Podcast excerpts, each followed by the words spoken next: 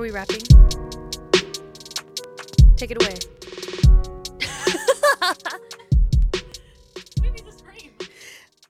I can't. Shut the fuck up. Hi, we're Literary Bitchcraft. I'm Alexis, Nicole, and Laura.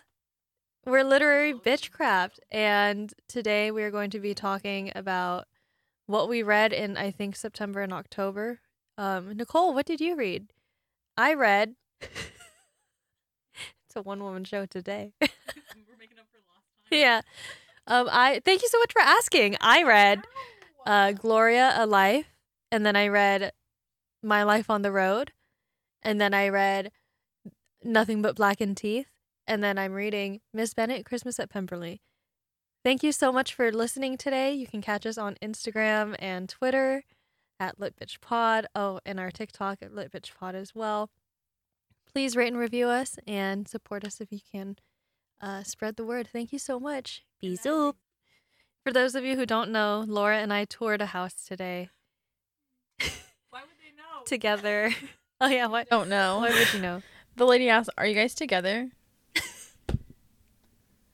I should have She said, no. yes. She Maybe. said, "No, I'm looking at this by myself for with me, my boyfriend, me, my boyfriend."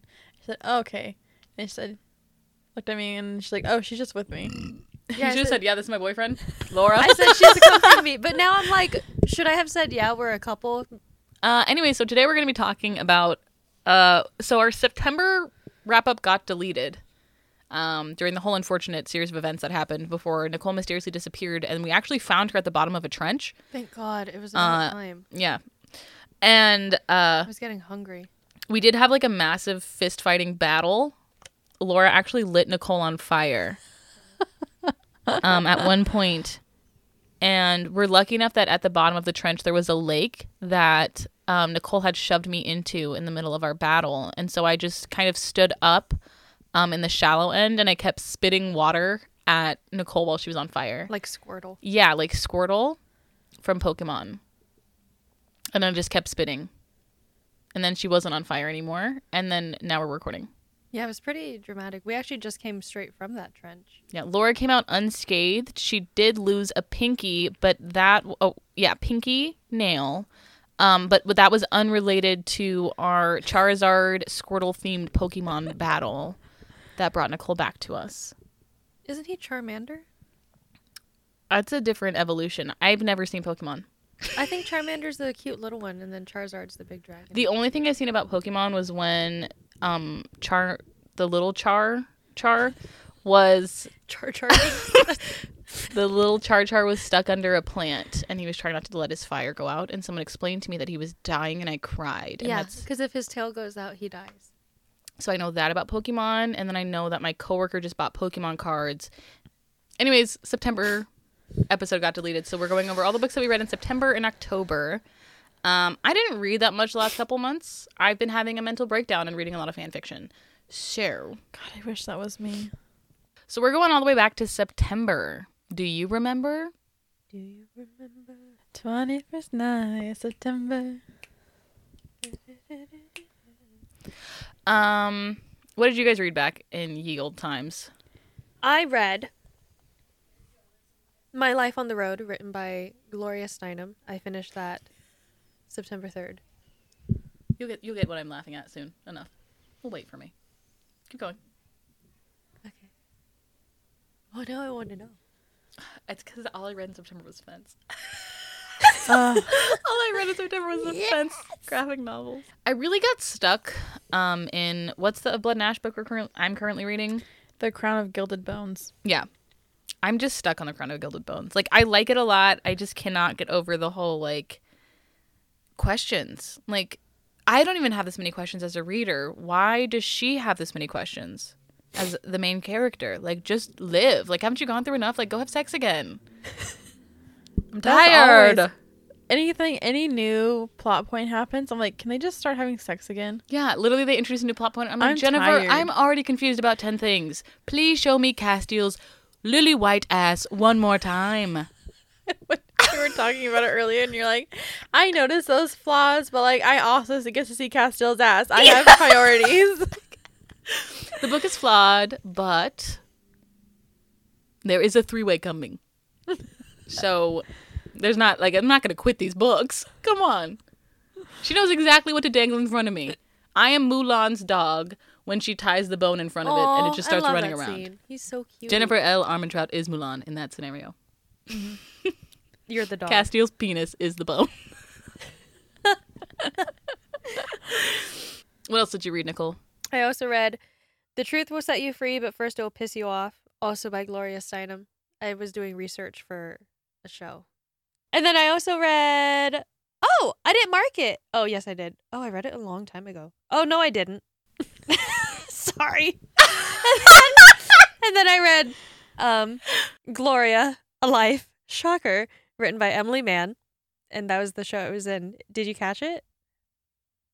Wow. I just want to say I love how much research you did about Gloria Steinem. truthfully, I had no fucking clue who she was. I knew her book, My Life on the Road, because uh, the face out at. But I always thought she was a musician. I Uh, did too. I'm yeah. gonna be real with you. I always thought she was a musician, and I remember the cover with the guitar. There's no guitar. That's the only reason I thought. Mandela effect. so I remember a guitar too. But I also do remember remember a guitar. That's why I thought she was a musician. I knew she was a, a political activist, but I just knew that because of Tumblr. The- so- the smile. Because like I, I hate when like I have actual good knowledge from that hell site. like I just want to be on here like, oh my god, like supernatural porn. Like that's how I learned about Mpreg, but like also it did teach me things besides Mpreg somehow. It also taught me about the Omega verse. But yeah, so I I did a lot of research on her because clearly I was very wrong on who she was. Um yeah, and then there's that. I also read not really The Wanderers by Chuck Wendig. I'll go more into detail about this after you guys talk about your books. Um and then I finished Nothing But Blackened Teeth by Cassandra Khaw, you know? Me next? Yeah. Okay, in September I I read only have five books. the second book of the Chinese novel. I'm still in the third book. It's taken me a very long time. oh my god, it's like a million I fucking words. paused. I paused to read Dark Rise, so I didn't read it for like two weeks. The Crown of Gilded Bone. I gave it five stars. I really loved it. I've seen a lot of people complaining about it, but like I'm just in it for a good time, and it was a good time. I'm always just in it for a good time. The ending, though, you're gonna fucking hate the ending. My thing is, Is that the white book? It's white-ish. Yeah, and then there's like yellow Yeah, there's a and gray. yes. Okay. There's like a circle of gold. Yeah, yeah, yeah, Yeah. My thing is, I'm enjoying it. It's very fun. Like anything, I think. So far, the whole series has been fun. Like, but the flaws are so glaring. Like it is, it is literally, and I don't know if I would have noticed it as bad, except TikTok's like raging about it. Like she just needs an editor. It's a good series. She just is so prolific. There's no way she wouldn't be making mistakes. She's literally writing like five thousand fucking words a day. Like she's insane. Um, I saw this one TikTok and they're like, I'm so ashamed of myself. I the cover for the War of Two Queens came out, which is the fourth book. And I'm like so ashamed. I'm so excited for it. Like, do I like the characters? No. Can I stand the world building? No. Uh, but I'm like so excited for the next one. I'm like, I think you have flaws in these things, but you are enjoying it. Otherwise, you like it.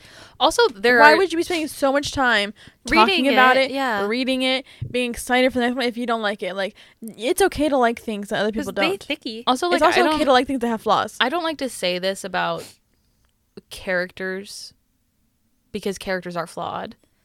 These are some of the best characters I think I've written like a like a little flowery smut book. Like they're pretty one-dimensional. You could argue that in some aspects like but they're not they're really good characters for the fact that this is just fucking smut. yeah. Like and people are like I can't stand the characters. They're not meant to be stood on. They're meant to be spat on. Enjoy it. I mean, also, how do you not like Casteel? I'm sorry, but like you're wrong. They're not meant to be stood on. They're meant to be spat on. And then I read "It Ends with Us" by Colleen Hoover. Gave that five stars. Um, Was it's it so, so fucking good? good? So good. It's getting turned into a movie. I'm so excited. so good. I finally like. I was genuinely like, I'm in love with Atlas. I'm in love with him. good. The ending. So she good. ran. Ah. So good. Duh, duh, so good. Alexis, read it. I've been writing a lot. Not like in a writer. good way. I've been writing a lot of different things a lot. But I, I'm trying to figure out what I want for Nano. Like what I'm going to settle into. What two, I don't whips. know if I wanted to do nano. I have it set up Just start it. Uh, because it's just like everyone. I thought I was the only one that like despised my experience with nano, but then every time I see people talking about, it, they're like, "Oh yeah, I'm miserable doing nano." I only enjoy Nano if I'm doing it with other people. I'm gonna be honest. Like doing the Nano alone is not very fun. It just feels like you're forcing workout. What's the point of that? So I'm almost letting it depend on like November first. If I wake up, if it's an if it's a bones day, I might do it. My whole thing is I'm gonna start it. I always start Nano, and I'm like, if I stick with it, I stick with it. If I don't, I don't. Like I'm just doing it to enjoy. And I also do all the camps, so it's like I get three chances a year. Because like the deadline's arbitrary, does not matter. It's just fun. I just like racing against a clock. I like stressing out a little bit as a treat. See, I don't know if I like that. Like I said, I'm gonna leave it up to that dog. Well, my favorite part of Nano, day, I would go to Panera every week, sometimes twice a week, and go write with a group of other writers. Like that was see, so that fun. sounds fun, but I don't think that would be my that would uh, never be my experience because I, I work 40 hours a week. Oh, and then I read King's Rising because I was getting ready for Dark Rise. I again gave that five stars again for the fourth time. and then I read Dark Rise and I gave that five stars and I'm like literally obsessed. And that's book one of a series too, right? Yes, I think it's gonna be it's gonna be a trilogy. I don't think I know. Sorry. And then I read the Ex Hex by Erin Sterling. I gave it four stars, but it kind of felt like a low four. It was good. It was enjoyable. It was fun, but like, eh. What was it lacking? I'm not sure. Just some panache. Yeah. Like it was cute. I liked the characters. It had POV from the male lead's point of view, which was like I don't feel like they do that often in romances. So that was nice. I love male POVs. It was fun. But it wasn't like anything um Revolutionary. yeah. And then I read this picture book while I was at Barnes and Noble called Buffy the Vampire Slayer. It's a little kid's picture book, and it was literally so cute because it's like her and her friends. They hear monsters in the closet, um, and they go to the school librarian, and he tells them that like you have to go and defeat them. And he tells Buffy that she's like supposed to fight um monsters. So she's like ready to go in there. and She's like little kid, you know, Buffy. She's ready to go in there to fight, and then all the monsters are like, "Oh my god, I'm so sorry. Were we being loud?" Oh. And like, "It's just really like cramped in here." And then so they end up inviting the monsters out to have a slumber party with them, and it's literally so cute. Aren't those books so cute? Yeah, I love them. Did you read Cat Problems? I didn't. Did you no. see it? It's so cute too. And that's what I read in September slash October, and now I'm reading um, the Shadow, the Ember, and the. what is it called? Ember in the Shadow. A Shadow in the Ember by Jennifer L. Armentrout. It is the prequel to From Blood and Ash. It's basically just Blood and Ash. From Blood and Ash. It's basically the same book. Is it all the same characters too? No. Oh. It's like her grandparents. It just sounds like they like reskinned them as Yeah. her grandparents. Except for it's like the female leads. I don't like her. She's annoying. There's too much um extra stuff before like when the two characters are together great. It's fantastic. She can write fucking chemistry. Um when they're not together i'm a little bored. Mm. What's Like- her grandma's name? Is it also like a flower? no her name grandma's name is Seraphena but they call her Sarah. The main character in this fights really good at fighting is trained to kill um asks lots of questions do you mean? Like, and Please just show. Stop telling. and her automatic response to the male lead is to like be violent towards him when he's like being a little pushy like she stabs him in the chest so Poppy. yes So it's, it's literally Poppy. poppy I was like, isn't this? Isn't that a thing? first encounter with the male lead um they make out and then something else happens and he startles her and she turns around because she thinks it's someone else because the whole there's like a subplot of like these people well there's land that's like rotting away and um they don't know what's wrong you can't grow anything on it nothing can you can't do anything with it and it's like spreading throughout the kingdom And there's a subplot of like there's these gods going around just killing mortals, and she has seen it and she doesn't know why. And how she meets the male lead is he's like tracking them down because he doesn't know why either. So he's trying to investigate why they're killing these mortals. She's investigating at one point, and he walks up behind her because she doesn't know he's there, and it startles her. So she turns around, and she stabs him in the chest, barely misses his heart. But Isn't this also in the first it's book? already it's already established that even if she got his heart, he wouldn't die. So yeah, it's I swear to God, you guys said the same exact thing about the first book. Yeah, she stabs him in book two. no, it's book one. And then she has, She uh, stabs him in book one. Yeah, and yeah, then she, stabs him. him in book one after she finds out who Casteel is, runs away. He catches her, drinks her blood, and they fuck in the snow. That's book one. That wasn't book two. No, that was book one. I read the first two books back to back in like a twelve-hour period. Does so. something similar happen in book two? They they don't haven't even fucked. I mean, there's like a spicy scene, but there's not like full on fucking yet. And that was in chapter thirteen. I'm in chapter twenty two, and they still haven't fucked. I really for it's for some reason in my head that was No. how does book one end? Um, book one ends with him saying he's gonna marry her. Um, he, and then he kills that guy that's like, you're uh, like, she's never gonna be my queen. I'm not gonna fucking follow her. I'm gonna kill her. And then he hangs him up, strings him up as a show to others, and that's how book one ends. Book two opens up, and she's like, "Excuse me, marry me." Yeah, you're right. You're right. You're right. You're right. I know. I'm right. No, I know. I know you're right. and I know you know you know you're right. I just forgot. Yeah, it's like a lot of the same premises. It straight up is like the same book. There's less world building, which I was thankful for. Cause like that's what was the hard part of getting through from Blood and Ash was like the first thirty pages of just like hardcore world building. Um, but then you got the titty sack, and that was worth everything. With this, I had to go to thirteen chapters just to get like some fingering going on, and then it's chapter twenty two, and then still got nothing. I have a genuine question about prequels. Uh-huh. Are prequels meant to be read like before book one? I know often like a trilogy is written and then a prequel is written. Do you mean like in general? Like how would you yeah, go like about in, it? like in general. What are you supposed to do? I think that if a prequel, I think you should always read in the order That they come out. that they come out, unless like an author specifies. But even then, I'm s I'm just always going to read in the order they come out because that's the order that the author discovered it at. And I want us to have a conversation about the death of the author at some point. I'm thinking we should have an entire episode on that at some point. But Death of an author, is that what you said? yeah, it's like the Sue Grafton. I've never read her books, but it fucking kills me. Because she's the one who wrote the mystery books A through Y, and Z Mhm. was never published because she died. So That's right. I'm not talking about the actual death of authors. Oh, I'm talking about the theory, the theory of the death of the author, where once a book is in your hand, the author is as good as dead.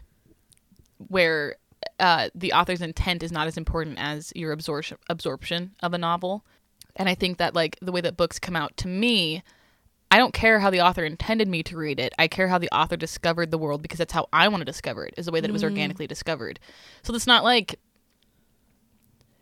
I don't know that like eh, eh, the death of an author is very touchy. I know that some people believe that if an author writes a book, you should be respecting how they meant you to read it, and I, I have a lot of nuanced feelings about that, and I, I agree with that to an extent, which I think we should have a whole episode on it.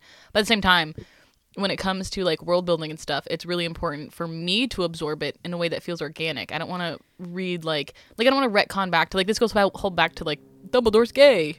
They evaporated their shit like very much so. I'm sorry. I'm gonna have to just. There's a death of an author in that. I'm gonna go with what's on the page and how I absorb that. You know what I mean? In That's this how I take series, you have to read one, two, three, and then the, then prequel, the prequel. Because in the third book, you meet her technical grandfather, because he's like uh, he's a god. He's not gonna die. Um, you meet him and you hear about his consort, uh, but you don't meet her. And then um, and then the fourth book is about him and the consort. Mm. I have to burp. Whoa. Thank you. Sorry. Excuse me. The way the dialogue just kept changing. You're welcome. Literally. You can tell she hasn't done this for a while. I know. I'm a little. I'm. I'm a little rusty. a little I out feel of like you're fresher than ever. Anyway, that's what I read. On to you. Fence. I had another thing to say about oh prequels. I also feel like prequels are kind of fan fiction for the authors. Oh, that is Like yeah. they don't have to focus so much on world That's building. good point. Like they can kind of so like a lot, in my experience, like prequels and like side works and stuff like that. Like um, I think that's why Cassandra Clare is so good at it, or Cassandra Clary, or whatever her name is. No, but like I've always read prequels after because that's just the next book that was out. Yeah.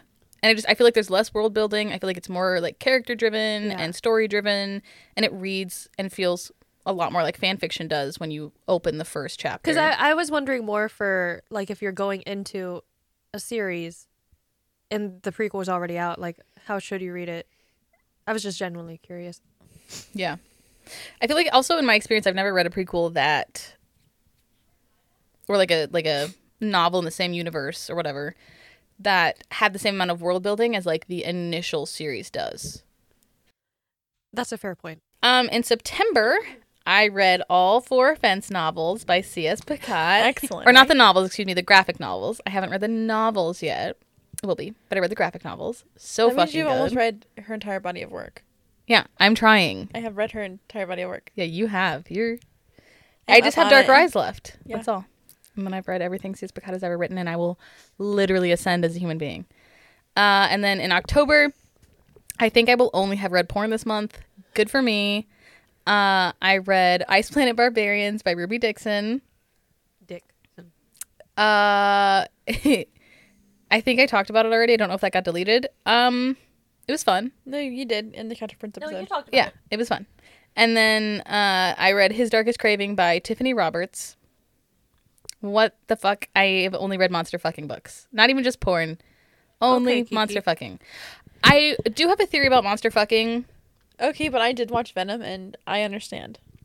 My thing is, I feel like there's the male gaze, and then they rec- ever like recently people have been trying to discuss the female gaze, but even that is layered in masculinity because when you think of the female gaze, you think of movies like Legally Blonde or Thirteen Going on Thirty. Those had male directors. Our female gaze was even decided by men. We don't have a gaze in media that wasn't layered by literally like decisions and opinions of men, what they think we want or what they would want to supply us. Oh yeah, everyone's like Ryan Reynolds isn't the female gaze; it's the male gaze of what they think women want. Exactly. yeah, you look at the notebook. like a He's like bit. he's fine. He's like okay. He's cute. He's- Yeah. he- he's fine. But the thing is, it's like, and I okay, I'm But not, even like thirsting. not to defend Timothy Cham Cham, but like he's what a lot of young women want. But he's not being even. He's still being held up in this way that I think is like a what men think the feminine gaze is.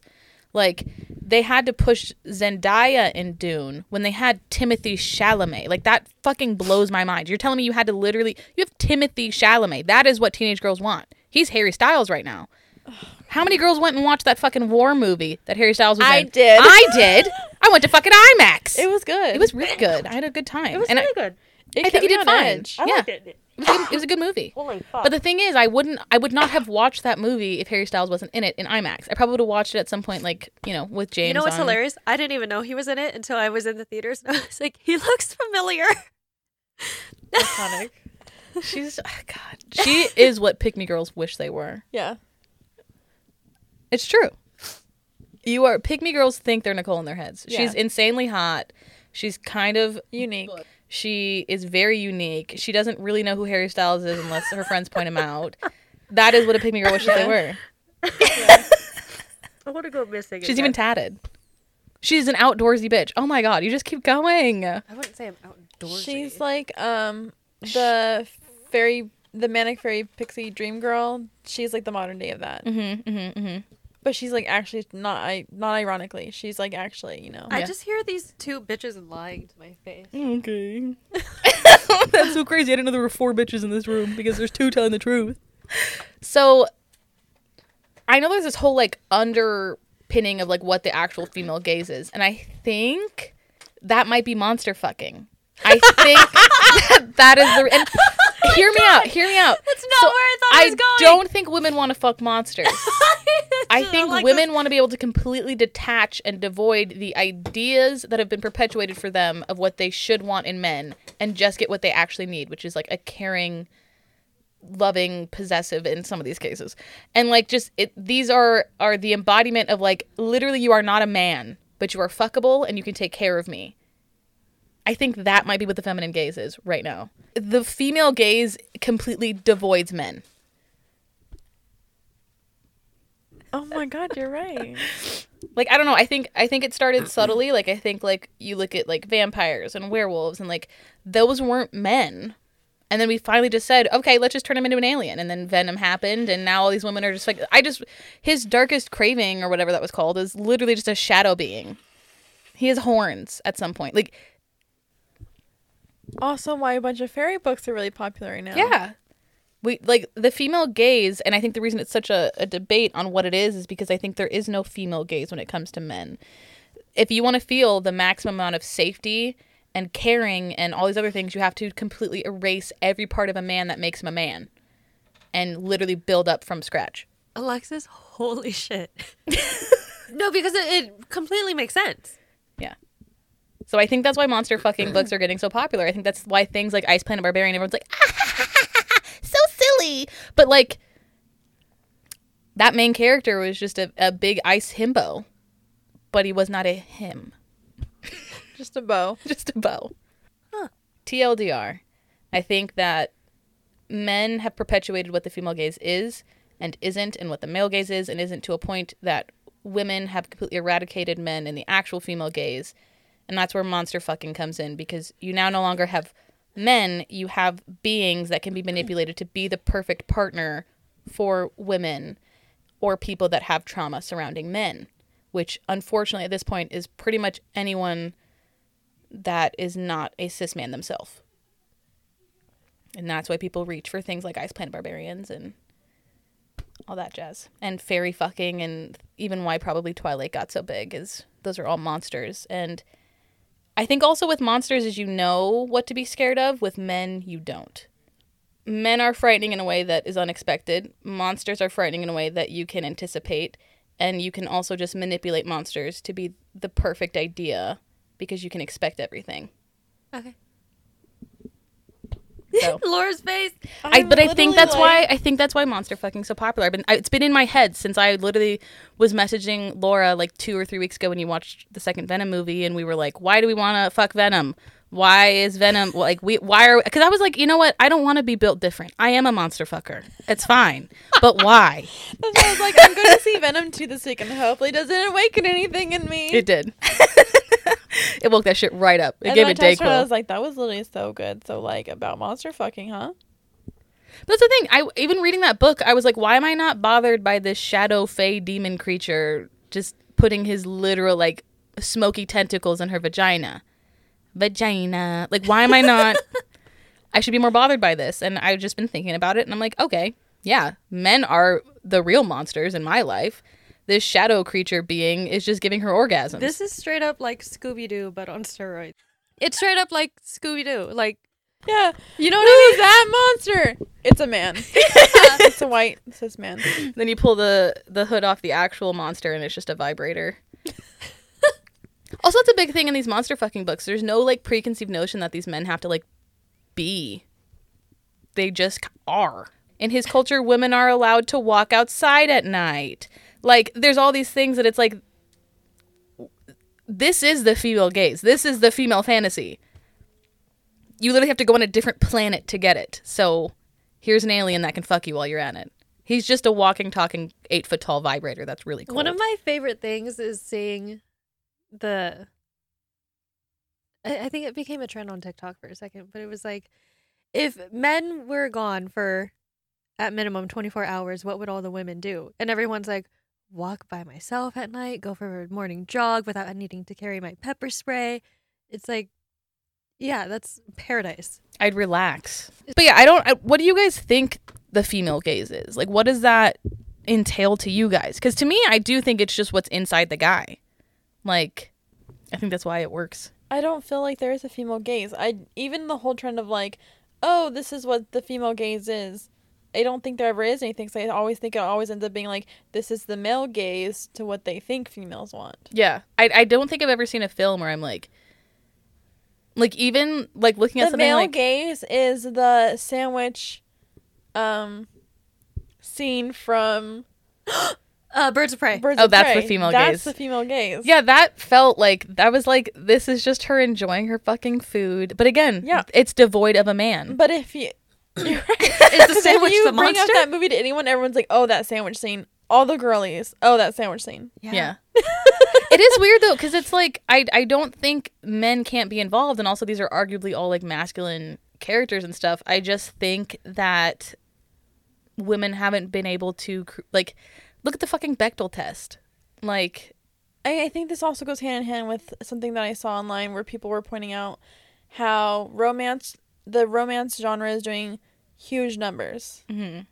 So many women read romance novels, and men love to make fun of like, oh, it's just silly romance, silly romance. But like in these romance novels, these women are writing men who are caring and Mm-hmm. um sympathetic and like they are very like loving towards the people towards their partners and then men in real life are like ah that's fucking stupid proving exactly why women, want to love read romance. yeah why they love men in romance Yeah. because these men aren't like real men yeah. Like that thing you sent where you're like I'm about to go write a man written by a woman. Like Yeah, I don't know. And it's like I'm someone who is in a very like happy, stable relationship, but I also feel like as far as the world goes, I don't meet a lot of guys that are like and I'm I'm also someone who's on video games every single night, like getting told I'm gonna get raped because I missed a headshot. Like it's a really, really weird world being a woman. I can just dive into this book and maybe that's why I didn't like Outlander. Like sorry, I play video games every night. I don't know. It's also interesting to me that series like Game of Thrones and Outlander, where there's a lot of rape in it, those are the ones that are loved and adored and devoured by men. But then it's like, and if it's like they get off on crimes against women. Yeah, I think it's like those shows are incredible, but then you look at the fact that it's like also power. Those Mhm. shows are exclusively about power and they Yeah. center rape. And- like rape isn't even just part of the story. Like a lot of those storylines are centered Yeah. on rape. And it's like men will have no problem reading stories about rape and women getting raped. But then as soon as they read a story about a woman enjoying sex consensually, they're like, "Oh no, that's too cheesy for me." Yeah, like the it's like it, there's no difference you. plot wise. There's even sex at the same points. It's just one is consensual, one's not. and one's not. Yeah. So what's so silly about it? It's the same story that you're reading, except everyone in my story respects each other. yeah that's the one thing in romance novels always like the men are always like so great Mm-hmm. and then you like actually interact with men in real life and you're like oh i can see why women white rape men i think god as a woman should have wrote more men and not passed it off to her gay assistant who clearly botched something because it's true if like i bring a book to work and it like looks like a romance novel everyone's like oh what are you reading are you reading a romance novel like yeah i am it feels good it feels good to read You, which I was recently watching, uh, I just I finished. telling me Yeah, The first season of You. What? You, you did this. um, ugh, no, you. So women love Joe. Women love Joe in the book. They love Joe in the know, in I the. understand. And I don't. I haven't finished the book, so you can correct me on this. I know you've read this, Nicole. Yeah. Um, I've read part of the book. Oh, we've talked about you in another episode, and we could not remember the author for our lives. It's Kepnes. Carolyn Kepnes. Yes. Yes. I remember now Yeah. because I watched the show and at the beginning it literally says based by Carolyn and I kept being like, fuck, it's Kepnes. oh shit. But um women love Joe. He's a awful person. He murders his woman. He's he's the kind of man we fear in real life. Everything about Yes, him. He- yes. he's he's the monster we're scared of. Yes. Why do women love Joe? At least as far as the show goes, they never show his abuse to women. It's completely off scene. We're consuming it the same way that I'm assuming like Joe's psychosis or whatever's wrong with him makes him consume it because it gets completely cut out every time. Every murder he does of women, every time he abuses women, it shows his abuse of men. We watch him kill men. We watch him abuse men. We watch him beat men. We don't see that happen with women. There's even a line where uh, one of the first women he kills um I guess the last woman he kills in season one says, "You hit me," And she has to say it in a line because it wasn't shown to us, but we have to know that he hit her. That to me was almost a female gaze of a bad man. I was thinking about that where it's like women don't we don't need to relive this violence because most of us have experienced it or are adjacent to it. We can imagine it. Men need to see it. In Game of Thrones, we're watching violent rapes. In That's why so many men love that one terrible fucking movie. Um, woman, um, uh, uh, strangle. oh, promising young woman. Yes, thank you. That's why so many Well, that- men love that movie. that was a woman that wrote that for men. Like she even says, like men need to see this this way. and it's like women don't because we know exactly what happens. We know exactly what it feels like. We know that terror. Yeah, she wrote it to either be cathartic for women to relive it or traumatizing for men who never have. So I think she did a wonderful job with that. Like I think like that's great, but that's not for women then. Mm-hmm. Like it's it's for it's a promising a woman, but for man. I think it's also important to note in you. Wow, we sound so fucking like sophisticated. That's why I'm not saying anything because I don't have shit to. You literally just said very helpful stuff. no, I didn't. You did. I mumbled through something. I'm gonna fart on you. it's locked in the chamber. That's fine. Be careful. Be careful about how you talk about my best friends. I've got it loaded. locked and loaded. Anyway, it's important to note in you that the reason it's called you is because all of it is from Joe's perspective. And I think maybe the reason why women love Joe, right, Joe? It picked up that weird throat noise. Um, but the reason women love Joe is because they don't see as readers and I haven't seen the show um because I was bored. But as readers, we don't see him You're right, we don't see him do anything towards women. We only see him do it towards men. And so I think from like like Karen's perspective, um she sees Joe as almost like a savior because oh, he's hurting men, he's killing men, he's torturing men and yeah, he, he does it to women too, but we don't really see it in detail. And but we get like graphic descriptions, graphic um visuals of what he does to men to hurt them. And so I think part of that as a reader and consumer of it is like, oh well, I don't see what he's doing to women, so it must not be that bad. But what he does It's almost like they're in tune with his psychosis. Yes. Like you're giving into his psychosis and Mhm. while you're watching it. And that's why Yeah. And cuz Joe doesn't that's what makes it you like it because you're like, okay, I get it. Joe doesn't think he's a bad guy. He thinks he's doing all the right things. But he's doing all the right things in his own head when really he's like not because he's a terrible person. You can tell this was taken from the mind of a woman. Mhm. Like, but also these things about him that are scary. I don't think they're any less effective. But I don't think we need to relive it. Is the thing. Like female violence on screen. I mean, like obviously, like it can be well done. I don't think you know art should censor itself. Blah blah blah. But I also don't think it's always necessary. Mhm. And I think sometimes it's almost more powerful. A glamorization of itself. Like he feels weakened in the violence he commits to the women. Like that does almost make him scarier because we as women are used to men using that as power. Like if that makes sense. It's it's a manipulation tactic. Yeah, like well, it's because to him, he wants the ultimate power over their lives, not Mhm. over their deaths, not over Yeah. their, you know, like. And But he also he um the reason he kills men too is because men are his direct competition and women are the prize to be won. yeah, So yeah, you're right. He doesn't want he doesn't want anything to do with a woman's death. He wants everything to do with how she lives her life and what she can and cannot do. Yeah. Like he wants to be the reason a woman is powerful. But if he's not the immediate reason, then they both have to be weak. Mm-hmm. and he just loses the fucking game. Like, but again, see, to me, that is a compelling woman writing an actual villain versus like, It ends with us. Kyler is like pretty much someone you'd want to date until he loses his temper. okay, So like outside of like, you know, arguments, everything, he's like a great guy. He's funny. He's very successful. He's very caring. He wants to take care of her. Um, he wants her to be successful in what she wants to do. Um, but as soon as he loses temper, he like basically blacks out. Mm.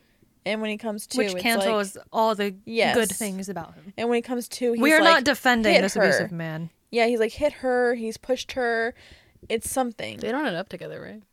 Read it. I can't tell you Okay. um you have to read it. yeah so I think that's another thing that's like it's very much like that's someone you would know Yeah. Yeah, and so that's the thing. It's like it has to be well done, and I think men are satisfied with it just being like, "Well, this is just a guy. Look at how bad he is to women." And it's like usually it just ends up being more triggering than anything. Um it can be done effectively. It can be done well, but it's also it feels like the only way men know how to write bad men is the kind of bad men that I meet every day and that's not i don't think that's going to be hyper consumed by women versus like in romance i mean those kind of men are written but they're not like main characters or they're not like see it ends with us. He is a main character. He's the male lead. Mm-hmm. and like he is great. Like i saw the red flags before but i was talking to someone else that didn't grow up in an abusive household. So she was like no i loved him until this one thing. But i was like i saw the red flags before that happened. Like i could tell it was coming even if i didn't know what the book was about. The actual love interest is a secondary character Mm-hmm. doesn't even come into the I, very end I think it ends with us as could be argued as a very genre bending for romance yeah. It's 'Cause, it's like, the- very good. the male lead is not even the romantic lead yeah but like see that's technically he is but like the actual romance Isn't is even a a, con- it- totally separate thing and you don't even see it a whole lot. It's just Yeah. kind of mentioned every now and then. Yeah.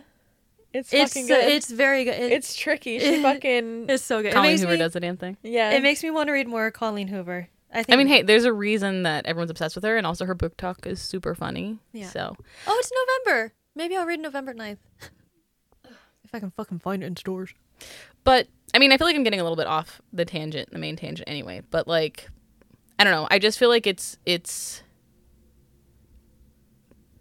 a lot of men only know how to rate those kind of men as bad men. And also, it sounds like you guys are saying you shouldn't even rate him as like the bad man. He's No. just a man. yeah. yeah. I don't know. I'm sick of of uh, male centered or like male created art only using mm, like these things as fear tactics or like as plot points. And it's like I don't know. This doesn't. So, oh god, this wrap up really took a fucking turn, but I like it. Um, this is a kind of a good spot for me to segue into the Wanderers that I didn't finish. See, Um, she's so good at circle jerking. Are you Yeah, kidding? She's the circle jerker. we did not have this skill while you were gone. we were lost. we were lost we for hours. We lost the whole great point about captive prince and who the actual captive prince was, and we never even got to circle back around to it. but everything else in that episode was fuego. yeah, but it was Fuego. That now we episode was get very to Fuego.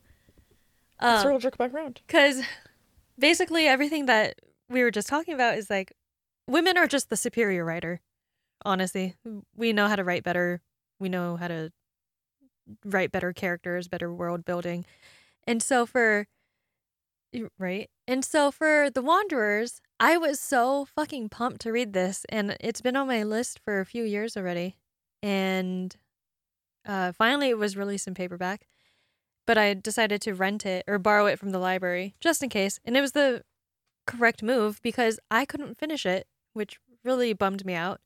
I got through all of part one, which is maybe 100 pages, I think, 200 pages. And I just didn't care about any of the characters. I didn't care about the plot. And it reminded, when I was reading it, and when I finally decided to DNF it, I was thinking about Laura reading American Gods how it's such a celebrated book. But it's like it's kind of it's kind of boring sometimes. Because we don't care about the characters, we don't really care about the story. We're curious to know what happens, but it's like there's just something lacking that men don't know how to write in their books, in their characters, in their worlds. Empathy. consequences. Men don't face consequences the same way women do, and I Yeah. don't think they know how to write them the same way that women do. Because it's like in The Wanderers, I I didn't care about anything that was supposed to happen to these people, and they were the main characters, and I didn't care. Oh no, they're sick. Huh. Yeah. Let's move on. I feel like like George R. R. Martin and John Green, two very different men in my life, Yeah. um, are the only men I've seen write consequences the Um, same way that I think women can. Hendrix. Hendrix. Grady Grady Hendrix. I don't read him for his consequences. I No, read him but because he's a fun, No, good but he author. has he has Yeah, he He has, has realistic consequences. Yeah, yeah, yeah. Like, he he, he, clearly can go on the, he, understands he goes on the list. consequences. Yeah, He's But very good is- at writing relationships too. Yeah, yeah. So but I, I'm just thinking of men that it's like these. But again, and it's like, I don't think that like Neil Gaiman can't write consequences. I read Coraline, that scared the Well, fuck I mean, these me. authors they're they're popular for a reason. But it's like I just feel like the consequence of being born a woman is a bigger consequence than most men will ever face in their whole lives, mm-hmm. Mm-hmm. and it shows in the way that women create. Mm-hmm. And I think that comes from like the conversation we had yesterday, where Nicole and I were saying that you know we've been told we feel too much, or like our feelings are too big, and it's like I think that comes from like being a woman. You you clinch that down and you find a place to put it. That usually ends up in like art or your family or in keeping your home. Like, mm-hmm. and it's all these things that are are we nurture it in a different way. yeah. And it's like I think with men, creating is a possessive thing. It's not always a release, and you can tell.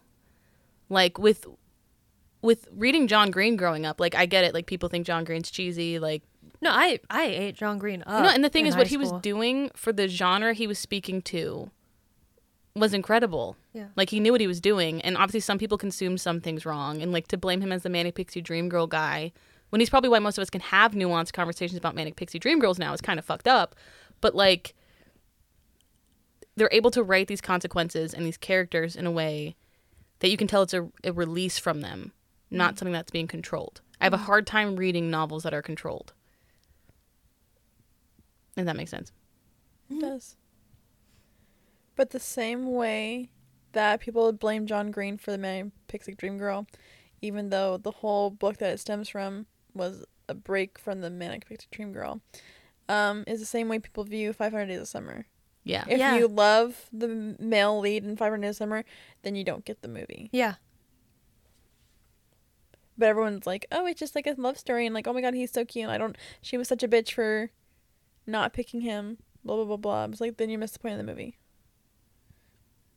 'Cause Yeah. It was supposed to be like he saw her as a manic pixie dream girl, but she wasn't. She was a person, and not just something that he created in his mind. Yeah. Chloe Grace Moretz literally is like spits facts in that movie.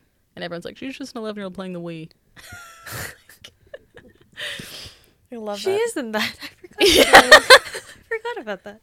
As you said, uh, playing the Wii, I said, I've only her in my seen parts of that movie, but I remember Chloe Grace Moretz. Being I in can see that that little clip of her so clearly. Yeah, where she's For like, some- isn't she say she's like not meant to fix you or something? Isn't it, like the line she delivers?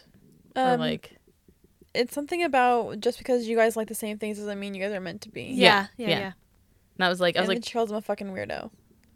and she's the only person that spoke the truth. yeah. Literally, they said, hey, if you don't get the subtext, here's an 11 year old screaming it at you. And everyone's like, I don't think that's what she meant. She's 11, so shut the fuck up. Like when you're talking about John Green as like, it's literally looking for Alaska. Yeah, Sydney, so I, who I somehow haven't mentioned yet, um, literally was talking about how like yeah, if a guy says he likes 500 Days of Summer and it's because of John, jo- Joseph Gordon-Levitt's character, red flag. Literally Yeah. like same thing. you said, Literally red flag. Like, I'm trying to see how many. but see, this does prove like that men can do this. I just think a lot of a lot of men that write books come from like oh they're like they're unhinged artists or they are um come from wealth or they come from like trying to prove something wrong against their parents. Like they'll have these upbringings that i feel like it's like that sounds like you're doing this for control and like for yourself which is like fine like completely valid. I just don't think i'm going to connect with that kind of writing. And i think a lot about like um f scott fitzgerald and uh, zelda fitzgerald when i think about that like with men where it's like i love the great gatsby how much of that was zelda's like all and how many women has this happened to It was like all of it. yeah and it's like again the reason i loved that book was the consequences And then didn't he? Didn't he also say, um, like, oh no, Zelda's crazy. Like I wrote it, and then he totally gaslit her. Yeah. It's what a terrible, terrible. Ugh. They Yeah. should redo the covers, written by Zelda Fitzgerald. I have a book about her. It's called Z. I don't know who wrote it, but it's about Zelda. I also wanted to watch the Amazon Prime show because she just seems like such a cool lady. But I think it's off Prime now. And I saw somewhere um, that someone had said the reason that Game of Thrones worked and why there was a downfall was because of consequences. The last season, there's no consequences. I think that was like on TikTok or something. But like, it made me start thinking about like everything I care about is consequence. Everything I care about is like either consequences or characters, or both. Like the best books are a mix of both. Hmm. And besides John Green, George R. R. Martin, and Grady Hendrix, and I guess Fitzgerald, but that's just because of. I mean, most classics are good because of their consequences. That's why they stuck in time. But it's like, I almost every woman I read, even like these silly little smut books that are on Kindle Unlimited that men would never take seriously, they still have more consequences than. You know, you really would like beach read. I have it on my bookshelf, reachable through all the cobwebs. Yeah, you you also would really enjoy that one. You like Beach Read, but just from our whole conversation about Red, White, Royal Blue versus One Last Stop, you're gonna like People Meet on Vacation better. I'm very Oh, yeah, excited. which I have so many books to fucking consume. Which one do you think I'm gonna like better? Beach Read. Oh, okay. Those letters. I think you're more Oof, those letters hurt. um, like she said, she wants her romance where like it feels like the romance is what got you through the ride, Mm. And like you m- grow through the romance. Where like in Beach Read, she doesn't grow from the romance; she grows from adjacent to the romance. Mhm. Well, the thing is, I I I do like that if it's not a romance centered book. Like if it's a romance that I really enjoy, I'm gonna want the romance to be what grows. If it's just a character I enjoy more than the romance, then I'm gonna want the character. I'm gonna care more about the character. But You're gonna like Beach Read, but you're gonna like People We Meet on Vacation more. yeah, because the thing is, it's like I care a lot about characters, but I care a lot about chemistry with characters. And I think I'm learning I care more about chemistry than the actual characters themselves sometimes. I don't know if that's that. I, I don't know. I'm. It's so weird because it's like I've read you know probably thousands of books by now. I don't even know. I like I've probably read at least a thousand books my whole life. Like, but I still feel like I'm new to reading. Hmm. I still feel like I'm discovering things about myself with every the things book. that you liked when you were younger are not the same thing. Yeah, you they're like very in literature different now. now. yeah. And you're still like refining of like, oh, this is what I like, and this is what I don't like, and this is what I like more than this. And Yeah, and I don't, I don't know if that'll ever stop though. I think that's just kind of what reading I, is. I think I think that's why reading is such a journey because our tastes are always changing. Books are always changing. There's always something new to read. yeah, plus you can consume a book and it can change your entire viewpoint of every book you've ever fucking read. Like that's how amazing literature is. Yeah, fucking look at me. Like She's pointing to her rules my entire fucking life. that is the dagger from. I don't think they even know you have this tattoo if they don't have us on like social media. Yeah, they probably. Nicole has a dagger on the inside of her arm that is a tattoo from Darker Shade of A Magic. Darker Shade of Magic by V.E. Schwab. It's the it was life changing for me. dagger. It's an amazing tattoo. That's why I'm scared to read Song of Achilles. I think about that book so much. Literally, when, when I said that to you, and I was like, "You can think about a book that changed every book you've ever read." In my head, I was like, "Fucking Song of Achilles Yeah. changed how I view every book I've ever read and every feel like- relationship I've ever had." I feel like Song of Achilles is gonna change reading for me. Um, I also think Lonely Hearts Hotel changed. Evelyn Hugo also changed. Um, You weren't Reading. here. Laura and I were discussing how we were like, "What are the most influential books we've read?" Like, I don't Everything feel we like I've read read that many life changing books, and we went over them, and it was all within like six months that we read we like read the ten most. no. Um, you you guys recorded it when I was missing. Um, and uh, I wish you guys could have seen me when I was listening to go. I was like, yeah, yeah, at my desk, like, yeah. Oh, that one was really good too. was it interesting listening and like not knowing what we were gonna actually say? Because like I- listening to it back when I listened to it, I'm like, I already know what we're gonna say. I already know Yeah. like the topic. I know certain jokes that we're gonna make at what exact specific time. but, Honestly, like, it was really really fun. Mm, Like I missed recording a lot, but listening to it as like just going in blind, that was a lot of fun. It's Laura will be the only one after Friday that's in every episode then too. Alexis is gonna be missing I'm killing her. I'm killing her for saying that um Henry and Alex are the Larry. Oh, during, okay. So during that, when Alexis said Larry, and then you started reacting, I was like, "Who's Larry?" and, then, and then I realized what it was. Who's Larry? No, straight up. Okay, what me being like, "Who's Larry?" is exactly how I felt watching Dunkirk. He looks so familiar. I'm still mad about that. Even just trying to get out now, I was like, Alex and Henry are Larry. Yeah, we did amazing. What a good first episode back, Nicole. I'm glad you survived the burning. me too. I'm. s- I'm glad you spit enough water on her to put her out. yeah, you. me too. I kicked my foot like a little fountain, like in Austin Powers, when he is behind the fountain and he, he drank the asparagus uh, or ate the asparagus and he has to piss to pretend he's the fountain. That's what I did. Thank you so much, and I'm so grateful for that. so grateful. Okay. Um, catch us on litbitchpod.com, litbitchpod on Instagram and Twitter and TikTok. Rate and review us on Apple Podcast. Donate to us. Buy us a Kofi coffee, Ko-Fi. No one has told us how to pronounce this. And nobody will. We're like on our own. McQuiston, McQuiston, McQuiston. Someone please It's help. McQuiston. McQuiston. McQuiston. McQuiston. If I'm still getting it wrong, oh well. I just Sydney like didn't tell in me I that- was. I just like in that episode, you're like you directed your when you first started talking about the book, you directed your sentences at Casey McQuiston. You're like, you write Yeah. your books. you did. It was so funny. I'm like, is Casey listening? did I get listened to them that to too, and I was like, "That's hella funny." Like Casey would ever listen to this, but also I was like, but also like I was speaking to Casey.